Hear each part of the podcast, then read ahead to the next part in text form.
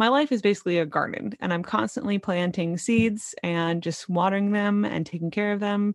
Sometimes nothing grows. Sometimes I don't like what grows from it. Sometimes if I'm, lucky and took good care of it, something really cool has grown from it. But so many of the things that I feel like have been working well in my life now were things that had been planted years and years ago and had been nurtured in different ways.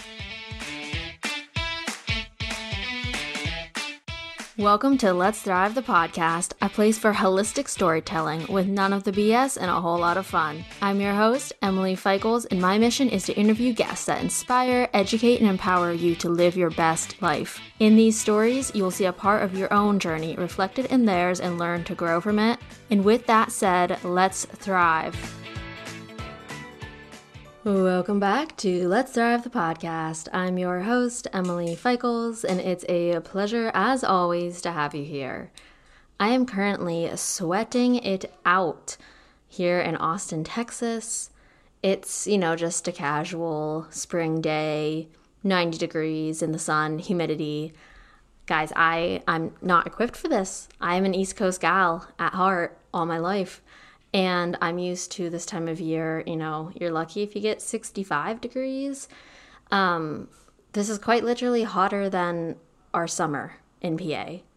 And it is only, April? So, but I'm not going to complain, I chose this. I wanted it. It's better than being cold. Am I right?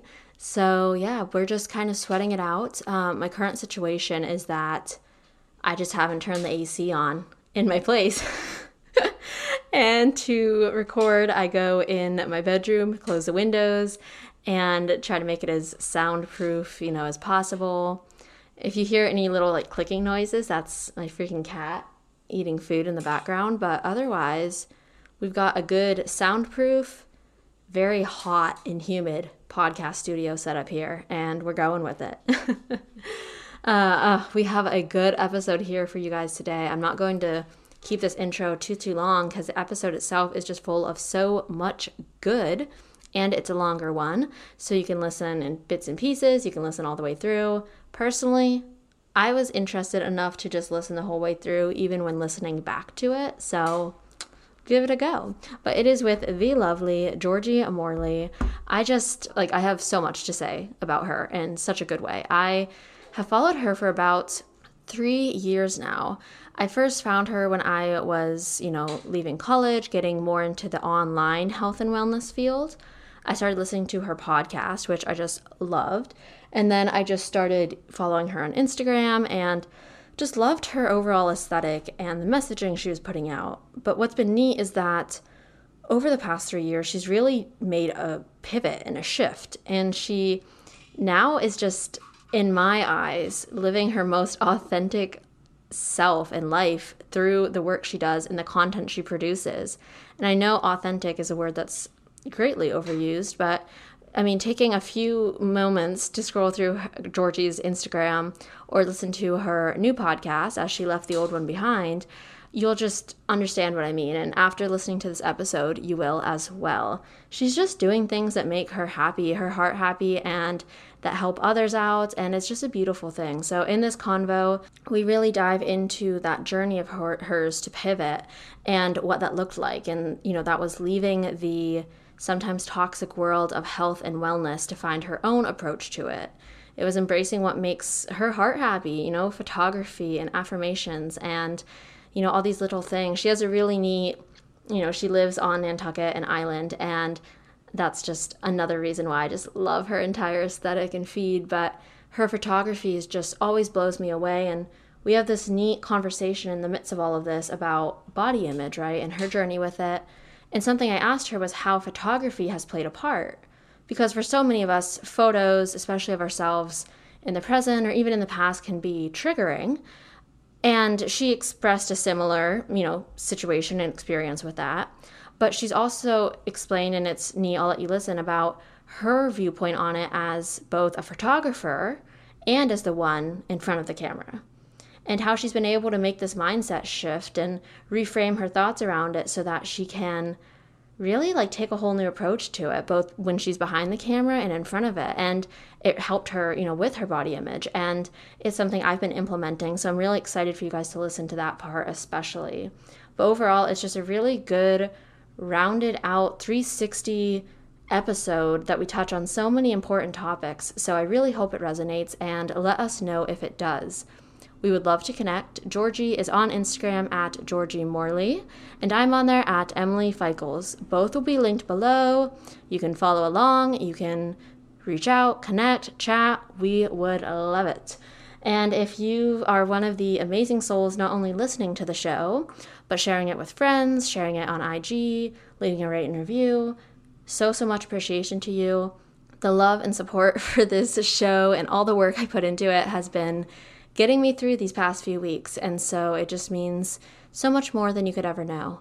I hope you all enjoy this episode, and without further ado, let's begin.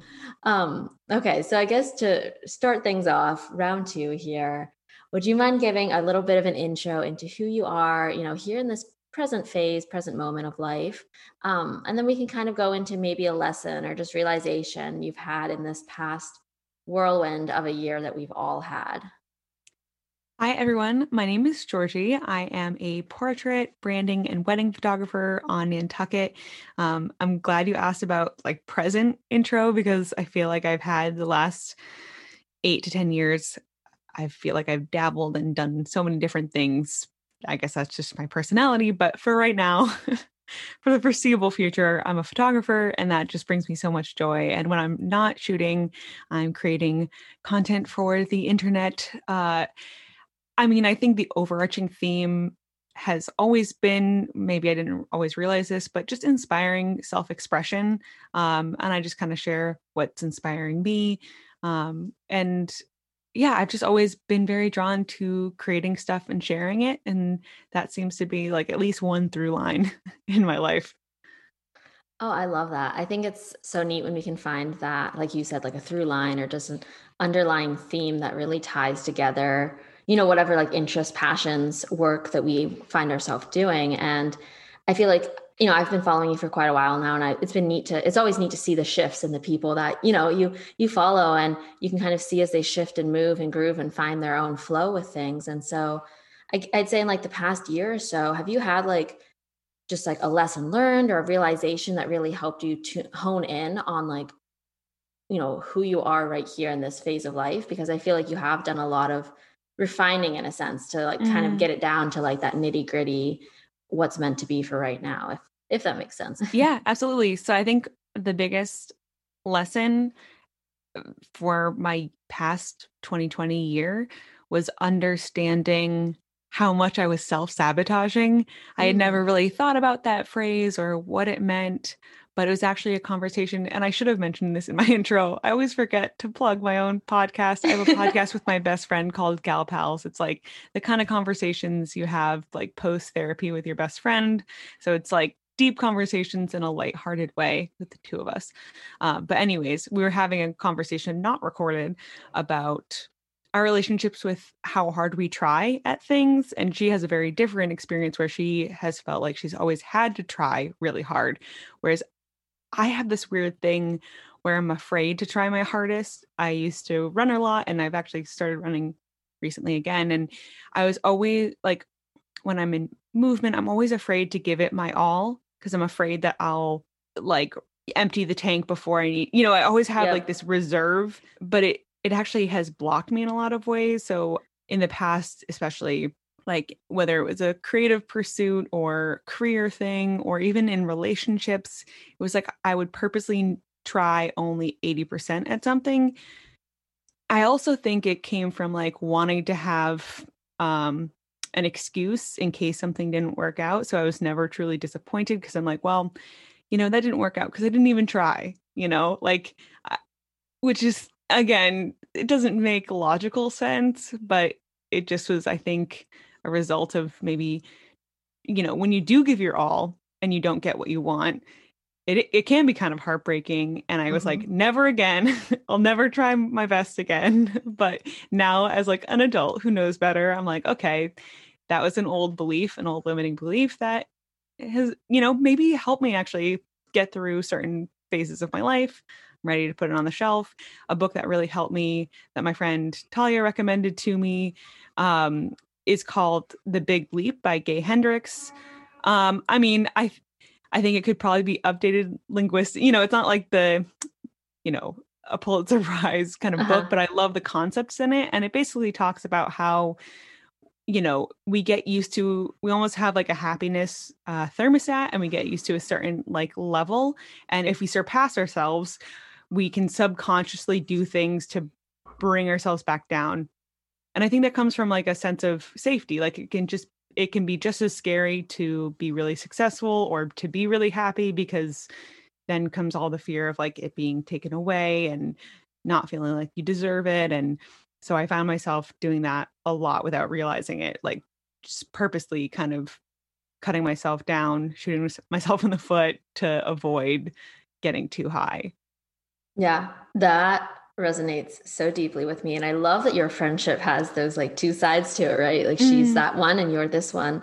And I feel very similarly with my brother and I, actually.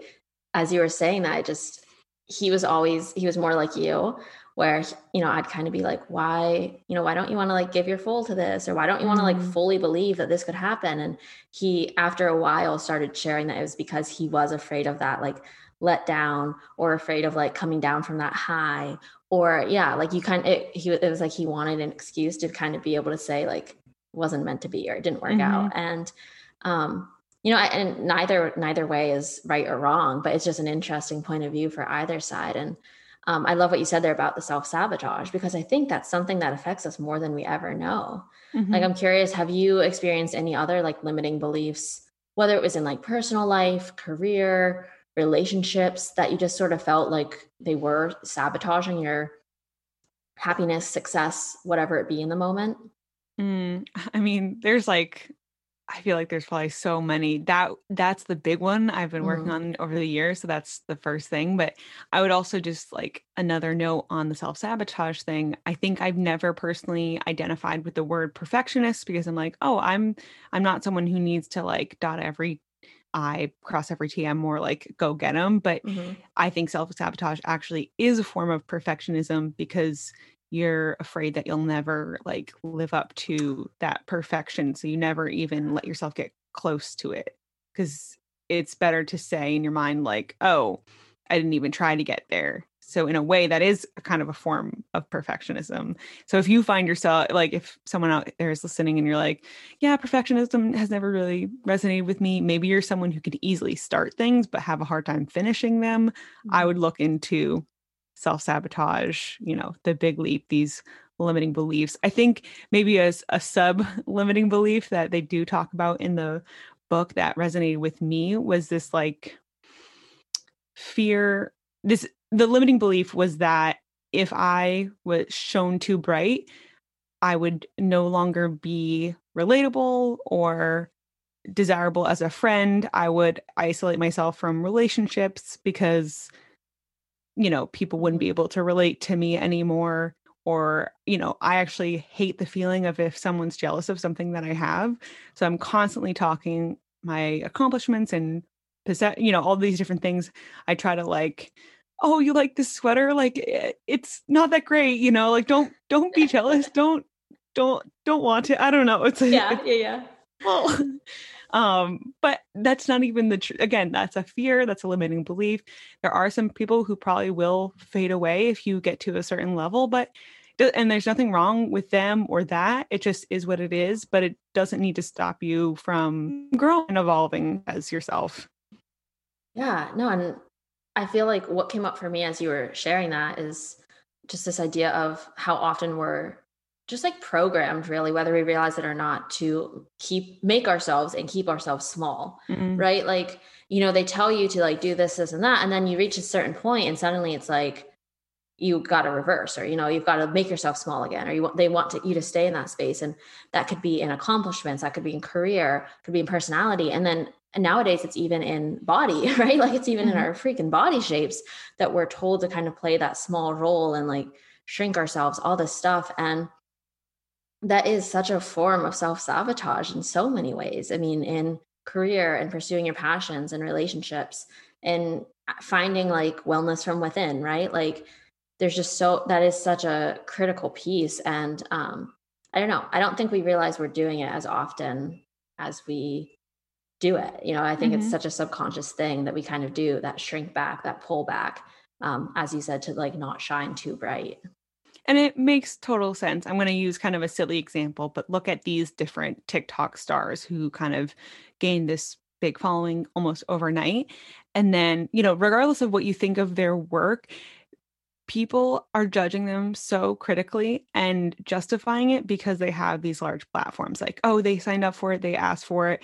So no wonder you would be afraid to grow and expand and be your biggest self, because look what happens to people who shine bright. They get attacked, you know, and I'm not judging those people specifically, but it's like for a lot of stuff, it's so stupid. You're like, okay.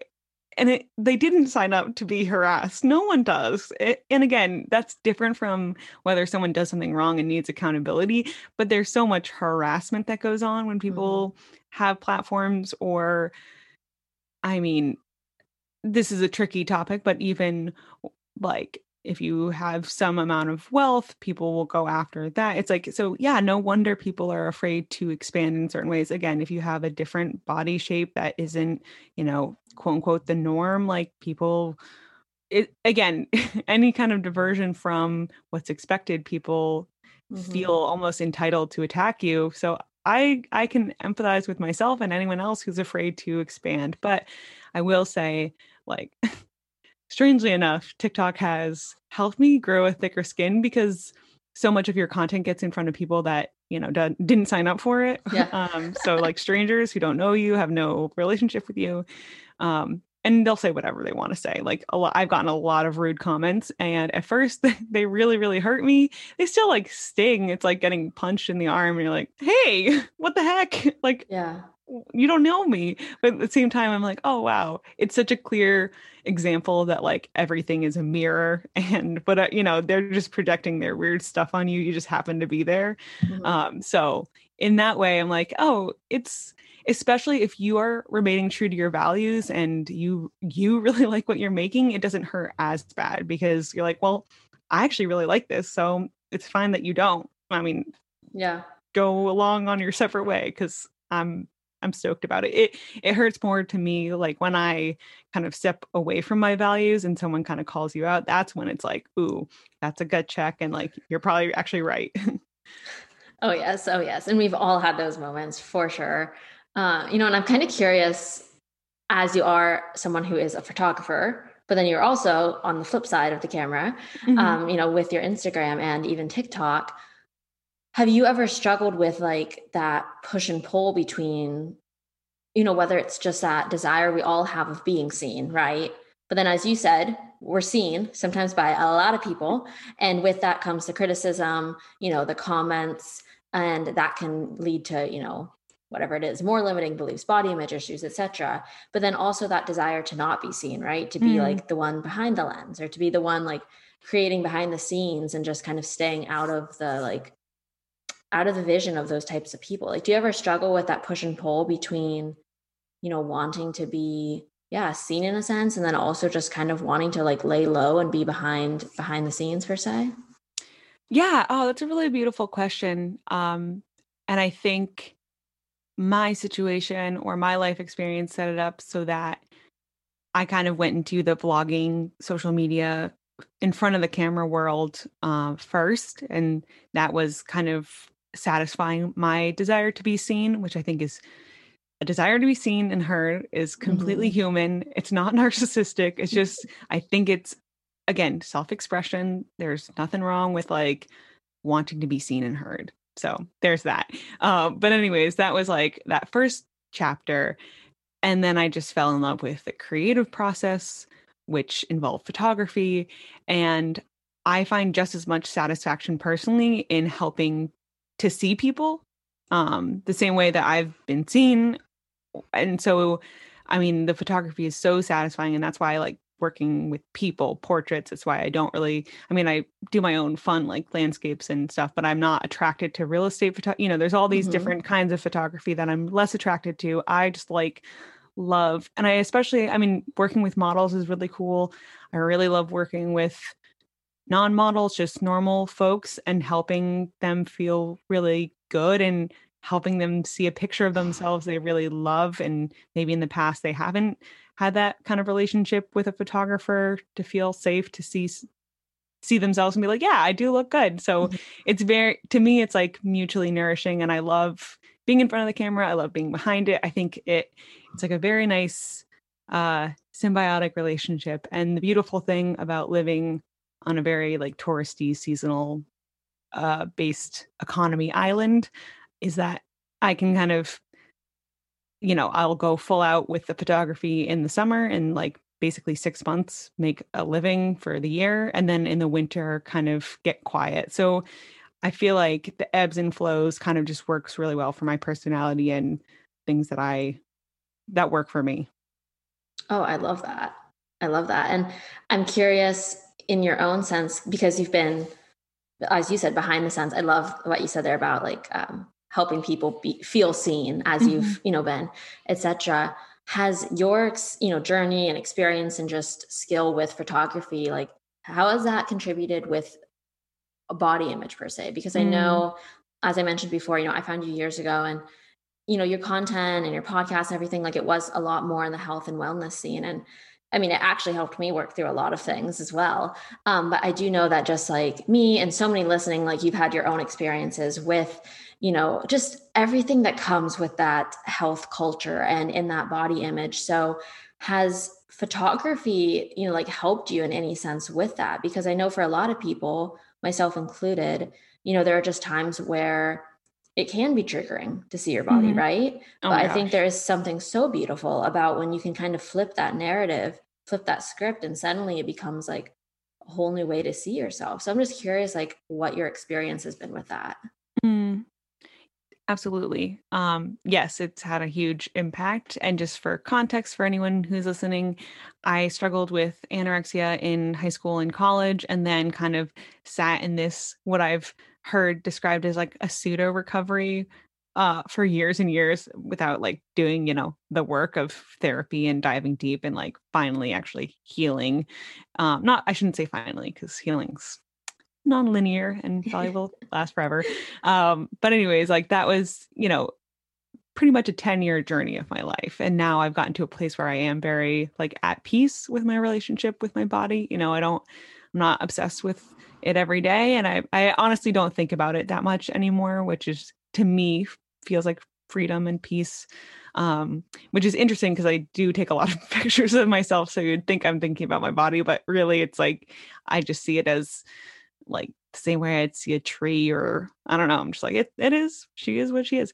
But the photography was super helpful because especially when I was struggling the most with my eating disorder, and even in that like weight regaining period where my body is changing so much, that's, I think, emotionally one of the most challenging pieces of all of it. Photos were incredibly triggering and could send me in spirals. Like I could see a photo of myself and it could ruin my week. One photo. So, wow. But when I started to do more photography, especially of other people, taking so many different photos of one person in a bunch of different poses in different lighting, you start to realize that a photo isn't what you actually look like. It's like it's a two-dimensional representation of a three-dimensional world. You know, a beautiful photo is a piece of art, but it's a snapshot, but it does not, you know, someone's true essence. You can't, it's also, again, like if we want to get into the tech side of things, like each lens is very different and can distort a body in different ways. If I have a wide angle lens, so think like fisheye, that's going to distort your body in a very specific way. Or if I have a macro lens, so that's very zoomed in, that's going to flatten you a lot. So, you know, camera, lighting, poses, angles, makeup, hair, like there are so many elements to making a body look a certain way. So all of that knowledge helped give me context. And that's, I think, what helps my brain understand something. The more knowledge I have, I can kind of start to feel more comfortable with something.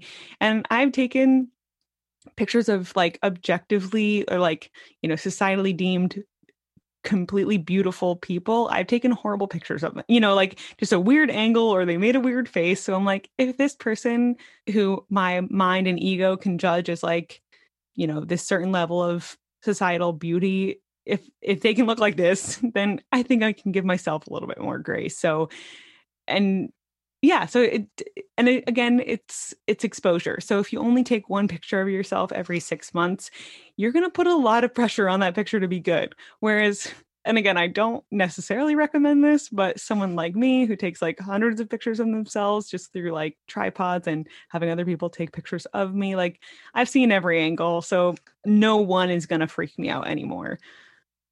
I love that. I mean, exposure therapy is like a real thing. Yeah. You know, I've talked with it on therapists on the show before, and I feel you where, I don't know, there's just sometimes like there was an instance a few weeks ago where, yeah, like a friend took a photo, you know, and like, they just did not, they just weren't doing it with the lighting or the angles or anything. And they weren't telling me. So then I see the photos later. And I mean, it literally, like you said, for probably a solid 1 to 2 weeks, I don't know. I couldn't bring myself to take any more photos. I was so upset with like how my body looked in that one photo.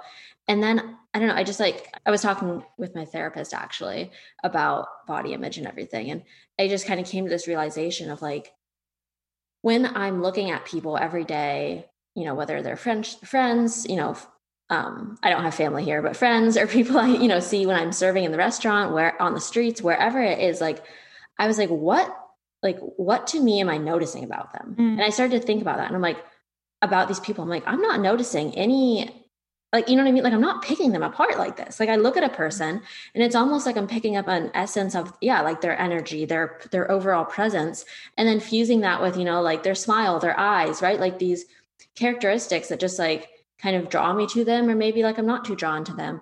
And I'm like, why do I pick myself apart like this when I don't do that to anybody else? And yeah. So I doubt anybody else is doing that to me. And then, yeah, it's like when you just take those photos and sometimes you just do it time and time again, or you see yourself in a reflection, whatever it is, like, I don't know. I think there is so much to be said about that exposure. And I think sometimes, you know, you're not in the right place mentally, emotionally in a recovery journey for that. But when you feel like you are, like, that's where I'm at right now. Like, I'm exploring that avenue of just like exposure, being mm-hmm. comfortable, getting comfortable with like where I'm at right now. And I don't know, it can be a magical thing. It can definitely take a lot of hard, you know, work, mindset, et cetera. But I love that, especially with like your experience with photography professionally as well. And the people who are judging you and your body has everything to do with where they're at in their minds. Again, it doesn't make it like right or comfortable or feel good, but just know that, like, I'll be super honest, when I was, you know, struggling the most with my eating disorder, the most critical of myself is when I would notice people's bodies the most. Now, when I don't think about my own body shape often, I don't think about others' body shapes often. I'm more interested in their energy, how they make me feel, like the light in their eye. Like, I notice the things from my like photography eyeballs, because that's my life. So again, everything is, I hate this because it's so annoying sometimes, because you're like, I want clarity, but like people often will project their own stuff on you. So yeah, there might be someone judging your body, but that's because they're judging their own body. So having compassion for them can maybe help you have compassion for yourself. And we're all going to have those days where it's like, maybe we don't take any pictures today. Maybe we don't go near a mirror today. In fact, having no mirrors in my apartment years ago when I was in the process of gaining more weight and my body changing, that was really helpful for me. Like, I didn't want to see my body at all. And that was a phase for me that like, it was what it was. And then once I was ready, I started with more photos, but that took a long time. And just give yourself compassion wherever you're at. And also, I mean, I've been the listening ear for friends who want to just kind of talk out, like seeing a bad photo of themselves. It really does help to like not have it swirl around in your head. So whether it's a journal or a friend who understands. Again, this is not a conversation that's probably, if someone doesn't know where you're coming from, they probably will just be like, what are you talking about? And you're like, well, this is actually, it's deeper than this. It's deeper than just what I look like, but I just need to like blow off some steam. So find someone who you feel like is a good outlet for this, but it can be really helpful just to have a reality check. Yeah. And I think part of that is, right, like the validation that everything you're feeling and experiencing is very real. Like, I think that can be very troubling because there are a lot of people who don't understand how, you know, body dysmorphia and body image can be such a struggle. And it's either because A, they don't experience that, which some people are just blessed with not, you know, not experiencing that, or it's because they're not aware of their own issues. Right. And so I think it is important, as you said, to find someone who is going to really listen and help, like, validate, you know, it's not just someone that's going to write it off of like, no, you look like fun. You look great. I mean, yeah, like you do want affirmations and such, but part of that process is also being able to fully express yourself, right? And being seen and heard in that sense as well, of like you said, it goes so much deeper. Like, why do you think that? Or why do you say that? Or I don't know. So I think that's like something I found. There are a few friends who I feel, you know, can really be with me when I'm expressing those thoughts or worries or, you know, opinions about myself. Yeah. And just one more thing on the photos, something I think to maybe test out yourself, something I've noticed, and I've had this conversation with a lot of people because I've wanted to like see if this is not just me. We are so much less judgmental of photos of ourselves in the past. So, and I even see this when I'm taking photos for just like content I'm creating. I might not like any of them, like while I'm taking them. So I actually try not to look at too many. Like I just need to check if the angles are working, but I'm like, I'm not going to be a good judge of like, if I look good today because it's too present. So, but like, look at a photo of yourself from a year ago. Even if you didn't like that photo then, you probably see it with a much softer like lens. You're probably like, what was I talking about? The photos that, again, like ruined weeks of my life, I look at now, I'm like, what? Like that? So just, again, it doesn't take away the feelings in the present, but just give yourself that perspective. Like, it's good to know that even though this is really hard for me right now, like in a couple months, I can probably look at this photo and it's not going to bother me that much. So you kind of, it's like, again, the feelings are real, but it doesn't need to, you don't need to be inside of them. You know, you can kind of be with them instead of like taking action on these things. You don't need to change your body today because a photo ruined it. Like tomorrow, you're probably going to feel better. Yeah.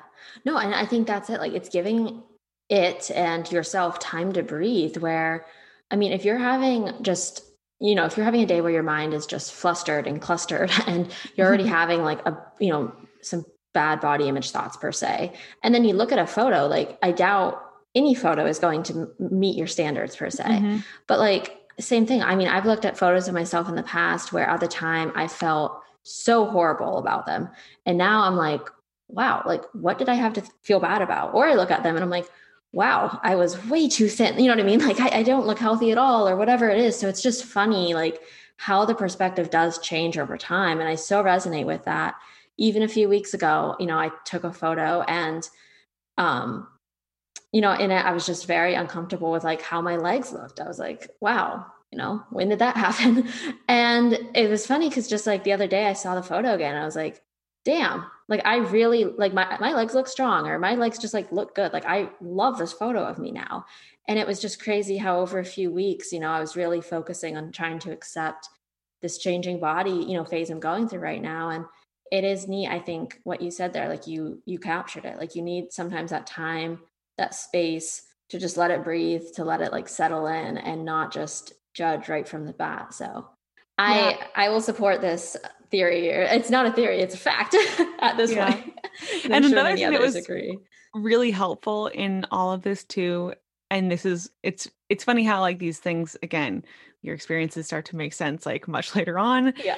But a huge thing for me in terms of accepting a changing body and like accepting myself, and again, finding that peace and freedom that I was looking for, was like letting go of being a certain size and just buying clothes that fit me in the way I liked them to fit me. So even if I was a specific size, sometimes I like to buy things that are larger because that's what I feel like safe and comfortable in. And just like practicing, again, it's really hard when your mind is so stuck on something to, it feels like quote unquote failure, but it's truly not. It, again, you'll look back in years and be like, what was I so pressed about? But that was a huge, huge step, was buying the clothes that fit my body, and like owning that. And it felt so good. And like, yeah, not being so attached to a specific size. No, I agree. And I've shared this a few times, but I love to thrift. Like there's a few very good thrift shops here in Austin, and thrifting has changed my entire perspective on it, because instead of going to a store where I know I should be X size, I'm going thrifting and I'm finding, you know, mostly with shirts, I find a style that I think is cute. And then like, it doesn't, since you're thrifting, like the sizes vary so much, right? Like I've gotten shirts that are extra small because I want it to be a crop fitted top. And then I've gotten shirts that are like a large because I want that loose and flowy look. And, you know, whether the shirt was meant to fit that way or not, it's like when you start to find your style. And I think like you shared something about this, I don't know if it was like TikTok or on Instagram, whatever, about like just how you really like started to find your style per se, right? With clothing. I feel so similarly where like once I found the clothes and the styles that I feel most confident in, like the sizes start to not matter as much. Like I'm just looking for like, is that in my color scheme? Is that like a cut or a fit that suits my body shape? And then it becomes so much less about sizes and just about like, is this piece of clothing like fit for me or is it not? And I don't know. There is something so freeing when you can like shift that mindset of I need to be this size. And instead you're just looking for clothes that suit you as you are. And again, it's reframing it, where I think in the past when I was younger and going through this, it was like, I felt again, like subservient or beholden to like Georgie had to fit the jeans. It's like, let's pause there for a second. Georgie's a human. The jeans are an article of clothing. The jeans have to fit me. Like the clothes, it's their job to fit me. And if they don't, they're fired. So just like, if it doesn't fit you, get rid of it. And there's so many great sites like Poshmark and Depop, and even you can just sell them on your Instagram stories or do a clothes swap or donate them, or get rid of the clothes that A, you don't like, but B, that don't fit you. And it is so much more freedom than having to like see reminders of a past version of yourself that you no longer fit into. Right. And I love what you said there about that reframing, because it is true. Like, why do we feel bad when clothes, you know what I mean? Like, yeah, that's it on us. Like the clothes don't fit. The clothes should feel bad. The designer should know. It's just kind of about like finding what suits you.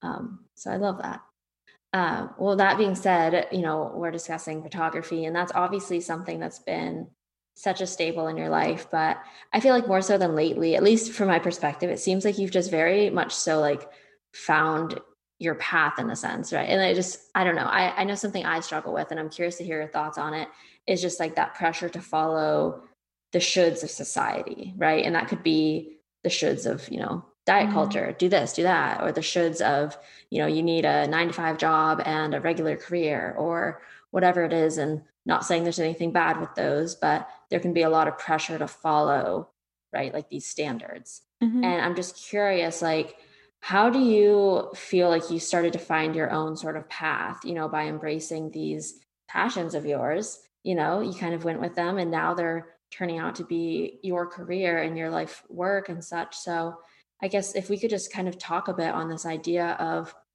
finding that path like best suited for you, and, you know, finding the things that light you up versus if you're feeling that sense of, you know, lost or confusion in life. Well, on the topic of like shoulds, I guess I think there's a piece of my personality that I was born with that's very much like a little, sometimes it's good, sometimes it's annoying, but like a little rebellious. So I don't like people telling me what to do in general. I knew from a very young age that I would eventually work for myself. I didn't know how or why or whatever. I just was like, I just got to do this. Like, I think I was 12 when I made that realization. I hadn't even had a job yet. And luckily I have parents who very much embrace that rebel and never really told me I can't do things. They're just like, if you want something, like figure out how to get it. You know, obviously within reason. So I think I was, you know, nature, nurture helped me reject a lot of shoulds. And the early part of my 20s, I don't think I consciously was doing this, but I think these last like 8 to 10 years have just been exploratory mode. And the little metaphor, because I love me some metaphors, that I use in my mind is like, when I'm trying something new, I try not to have any expectations. I'm like, my life is basically a garden and I'm constantly planting seeds and just watering them and taking care of them. Sometimes nothing grows. Sometimes I don't like what grows from it. Sometimes if I'm, you know, lucky and took good care of it, something really cool has grown from it. But so many of the things that I feel like have been working well in my life now were things that had been planted years and years ago and had been nurtured in different ways. So I feel like I felt lost a lot these last 8 years. And it wasn't until this past year that I felt, again, not like 100% clarity, but a lot more clarity, and not in that I'm like, oh, I'm perfectly defined, which my mind would love. But more like, I don't need to be, but I am going to kind of focus. And I felt less fear of the limitations. Cause sometimes I find when I choose something, I'm instantly like, oh, what about all the things that I didn't choose? Maybe I made the wrong choice and blah, blah, blah. But now I found a lot of peace with just like focusing on one thing at a time, when I think often my nature in the past 8 years has been try everything. So like looking back, it's kind of beautiful how it's worked out. And it's interesting if you are into astrology at all. I think I'm within my Saturn return, which is like 28, 29, when Saturn is back in the place where it was when you were born. And it's basically this idea that your life kind of like reshifts into alignment with your purpose, because Saturn is all about kind of career, and you know, that's the major archetype, but it can happen in different ways for different people. So I feel like it definitely was like, all the things that weren't meant to work out, we're just going to cut them off now and then push you into this new phase. And it was interesting that it happened to happen in 2020, a year that shifted so much. So in a way, I'm like grateful that it happened then, because I almost had no expectations for the year. So I was willing to take a risk and shut down some things and focus. Yeah. Oh, I so love that. And I'm big on astrology, and I think a lot of people that listen to this are. Mm-hmm. So yeah, that's so neat actually that your Saturn return did, you know, correlate with this past year, because I hadn't even thought of that, you know, happening for people really, but yeah, what a time to really let go of expectations. And I've been sharing about this a bit more and talking about it with, you know, good friends when we walk, where I don't know, I'm just exploring a lot more of this idea with expectations and how they can be a form of self-sabotage. They can be a form of limiting beliefs. Like expectations can just really do a number on you if you don't, you know, keep them in check, or if you're not aware of them either, you know, as well. So I love that. And that bit you said about finding that clarity and peace with where you are at, because I don't know, I feel similarly where I think so many of us, right? Like we, you know, this is kind of unrelated, but also relates. I had a brand strategist on the podcast, and she was saying that like so often, you know, our thoughts and our mind is just like this bowl of noodles, right? And we're just like trying to, like, you can't even like pull a noodle out. Like the noodles are just slipping through your fingers. There's so much going on. You're pulled in so many directions. And there is something beautiful about finding that clarity, that contentment, that peace of, you know, honing in your focus, right? And like really putting intentionality into what's happening in your life or what you're creating in your life. And it's just so beautiful that like you were able to kind of find that, right? And as you said, sort of like what wasn't suiting you, what wasn't suiting this part of your life fades away, or you get rid of it. And then you just sort of focus on like what you do want, you know, the flowers you do want growing in your garden, and not having just a jumbled, you know, garden with everything in it. So I think there's so much to be said for that, and just that overarching idea of expectations. Yeah. Do you personally feel like there's any specific shoulds that you're contending with right now? Yeah. I mean, my like big one I'd say for should is just like probably related to career and money.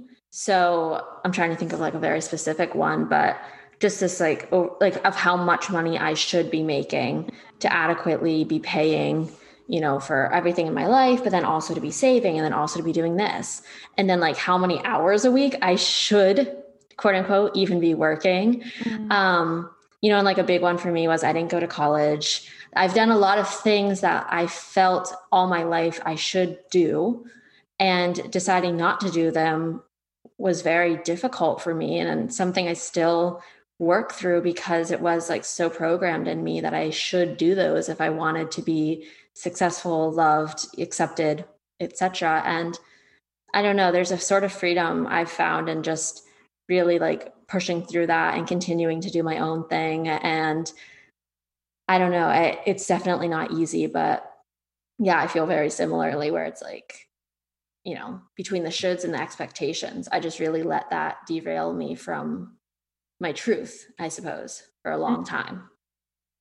Something that this is bringing up is this kind of like slow burning epiphany I feel like I've had this year, where again, I've like put myself out there in different, like I've been more honest with people in my life. I've like said yes to things. I've like just declared what I want publicly for certain things or just in conversations. And I feel like all of that has forced me to have a lot more lessons more quickly, or maybe they were always simmering. But the thing I'm referring to, like this quote unquote epiphany, is that I think in the past with the wellness and growth and all these things, I thought I was building up to this place where I don't think I consciously thought this, but I think in my mind, I'm like, okay, great. If I learn how to do all these things, if I'm this level of healthy and well and spiritual, I won't have to deal with feelings. Like I just won't have them and I'll be at peace forever. Whereas I think I finally realized, like, I'm a sensitive person. I'm going to have a lot of feelings all the time. They're always going to be there. Like there's no amount of work on myself that will stop the way I react to things. I just don't have to like physically do anything about all of them. And in the past, it was like every feeling had to have a fix. Every feeling I had to fix it and solve it. And it was always a problem.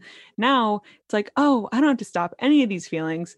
I can have expectations. I can have shoulds, all this stuff. It's all here and I don't even have to stop it. I just don't have to like act on it. And again, like what you mentioned around having awareness around your expectations, I'm like, oh, I just like, I have the feeling, I become aware of it. I'm like, cool, whatever. Like it sucks or it doesn't. It's great or it's not so great. And then it passes and I move on. Versus in the past, I felt like I would do something, have a feeling about it, or someone would do something to me, have a feeling about it. And then I would just like bring my mind in, ruminate, freak out, probably do something, overreact, like have a chain reaction, and then vow after that experience to never put myself out there again. So it shrink. I was very small, and now it's like the opposite, where I just keep putting myself out there, keep having these feelings, but not necessarily have to.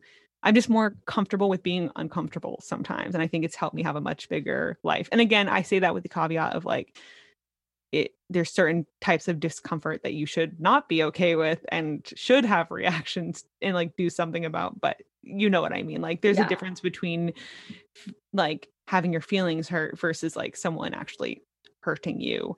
Yes. And I trust people's discernment. Oh, it's just like a big hell to the yes on that one. I feel like I'm in this weird transition right now where I've slowly started, like you said, like a simmering epiphany. Since I've started therapy, actually, in the last 2 months, like bless therapy, I've started to, I don't know, change my perspective per se on this all, because as you said, I think it's especially hard when you're in any part of the wellness community, whether it's physical, mental, emotional, whatever, there is this like underlying message or theme or idea that like at some point you will be like, I don't know if it's, you know, free or fixed or done with it, right? Like I, for the longest time, felt like I could reach this place where I wouldn't struggle anymore with depression or anxiety or this or that or that. And I mean, I hope the day comes, but like for now, I just can't, I don't know. It's like you said, I can't like let myself just get so sucked in to these specific feelings or emotions, because I do, I'm I think we all have a ruminating mind. I think some of us have it more so than others. And I think I'm definitely on that side of things. And it's like, there just has to come a place and time where, as you said, like you're aware of something or you acknowledge it, and then like you have to let it go. Right. Or I don't know, there's just so many ways that we can like kind of really get sucked into that. It's just like a wind tunnel, right? And there's constant stimulus noise, like that feeling of like figuring it out, fixing it, or, you know, just obsessing over this feeling, emotion, experience that you're having. And as you said, there's a time and a place where that needs attention, and there's a time and a place when it is meant to be let go. Yeah. So I actually love that you just said that, because I think it is very true. There is this, and that is a should, right? It's like you should be, if you do X, Y, Z, you should be fit, or you should be mentally like happy all the time, or you should be wealthy, whatever it is. Like that is an underlying should, whether we realize it or not. I'll use an example. So, cause I feel like that's the most helpful, of like the difference of my reactions versus non-reaction, or just moving through it. When people say like, feel your feelings, I'm often like, what does that mean? Please explain. So for example, I'm, you know, a sensitive gal, relatively, I think, maybe, I don't know. I've never been someone else that I know of. So, you know, in photography, again, I think it had been something I've wanted to pursue full time for a long time, but had a lot of fears around what that would mean, if I was good enough, all that jazz. This year, owned it. And what happens a lot is like, there's multiple photographers out here. Some are like similar in style, similar in price range. So there's not that many like huge differentiators. So it, in a way it's competitive, in a way it's not. It's a very small island. So a lot of us are like friends with each other, which is awesome. So what happens is like, maybe I'll work with someone, and then I end up finding out kind of through a back channel or just like on social media that they've worked with someone else the next time, you know, probably with their going through is like, I like both these people's work. I want both. Whereas I take it as I must have done something wrong. Like I probably like, they probably hate my work and they probably will never talk to me. You know, it's like all these fears. And like, I have this like physical reaction of my heart, like sinking, my chest tightening. Like I feel that burning feeling in your throat when you're like, I fucked up. Even though again, like, that's just a story I'm telling. So in the past, had that happened, I probably would have consciously or subconsciously shrunk myself, because I'm like, oh, this is what happens when I put myself out there. I'm not good enough.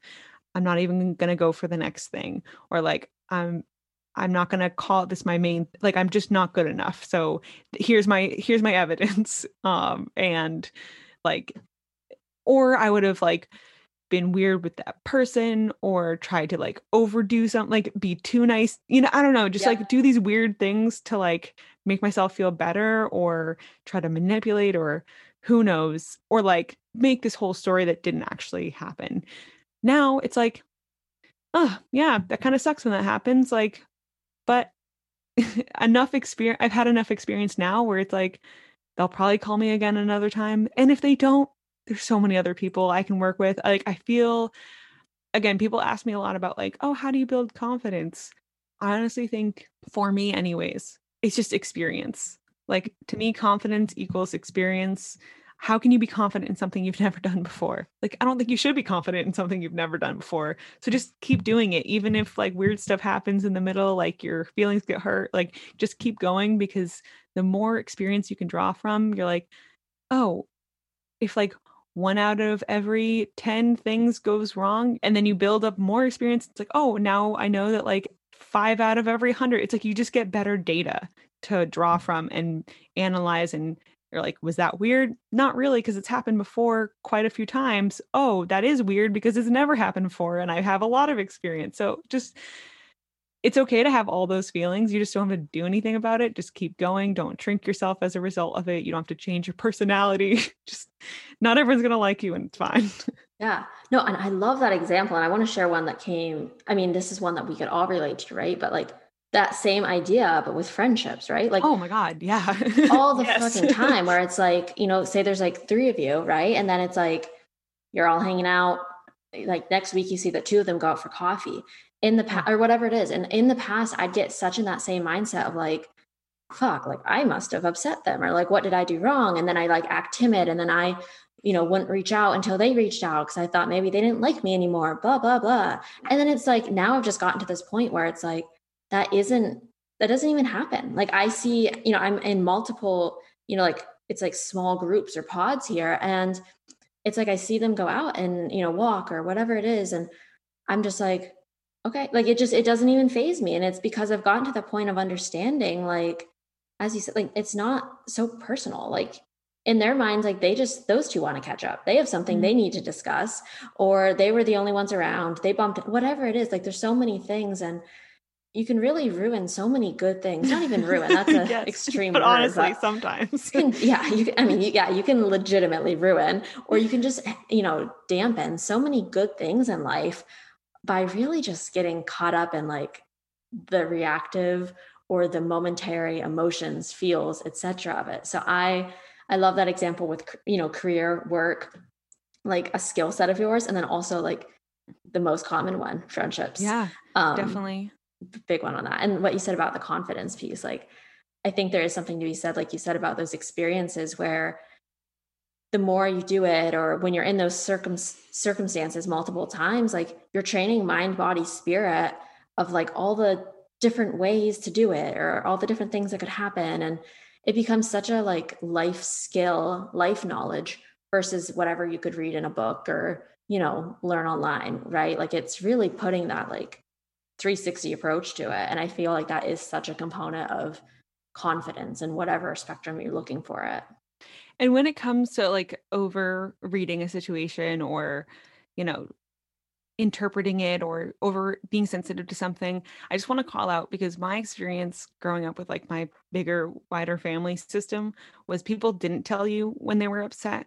So a lot of times people had to figure it out themselves just through clues and back channels and like weird subtleties in body language.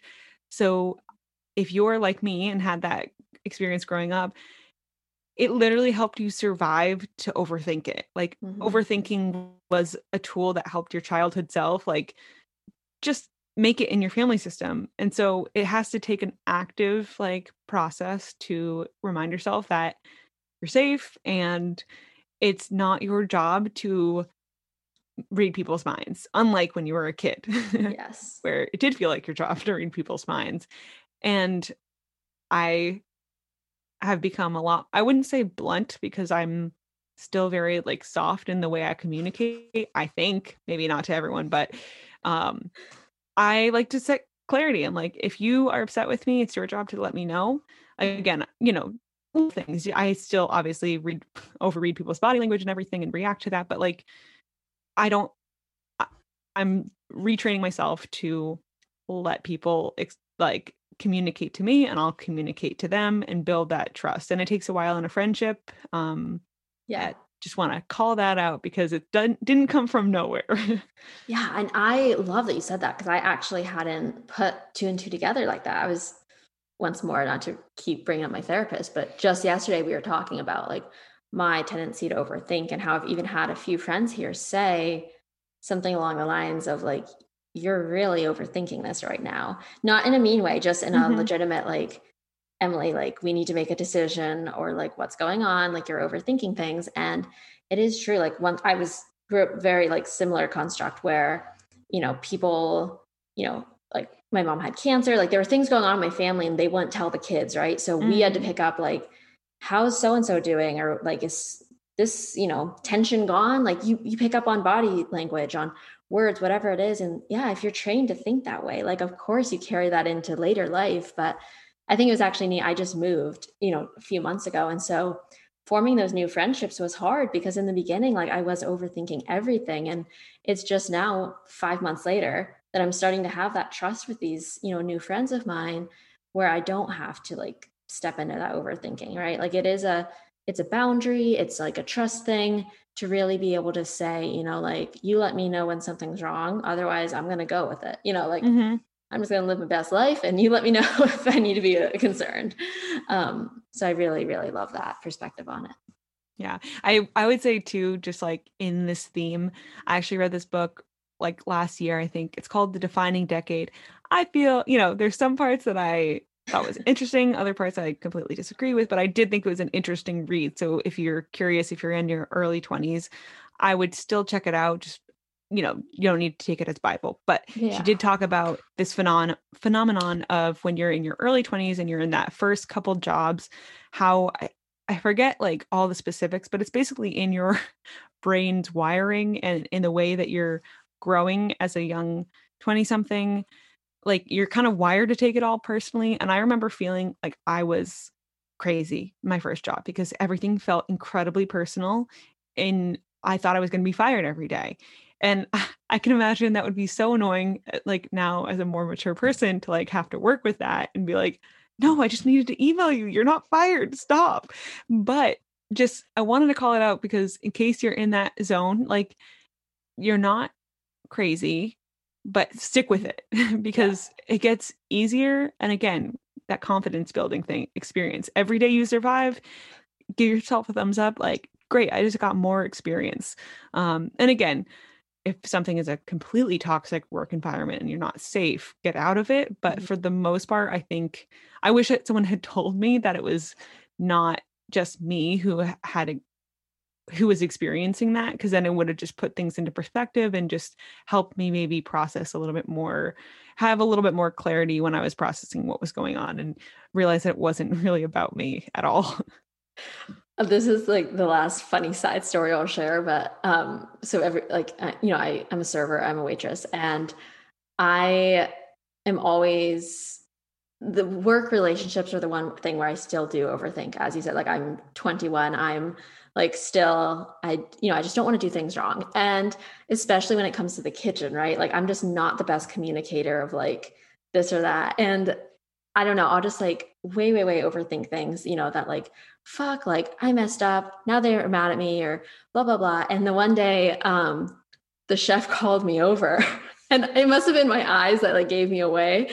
Cause I was so, I was like, you know, like that's not good. He called me over. So I must've did something wrong.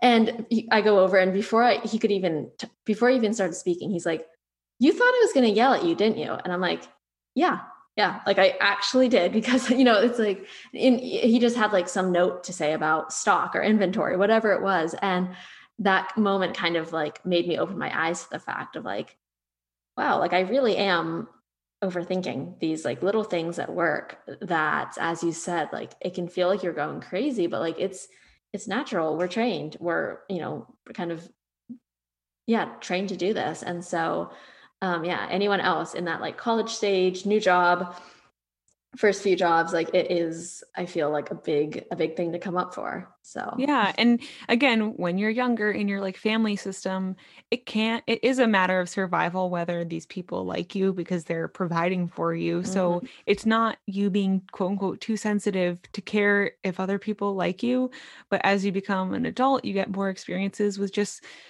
having more, I guess, neutrality towards like, if someone's angry at you, like maybe you deserved it, maybe you didn't.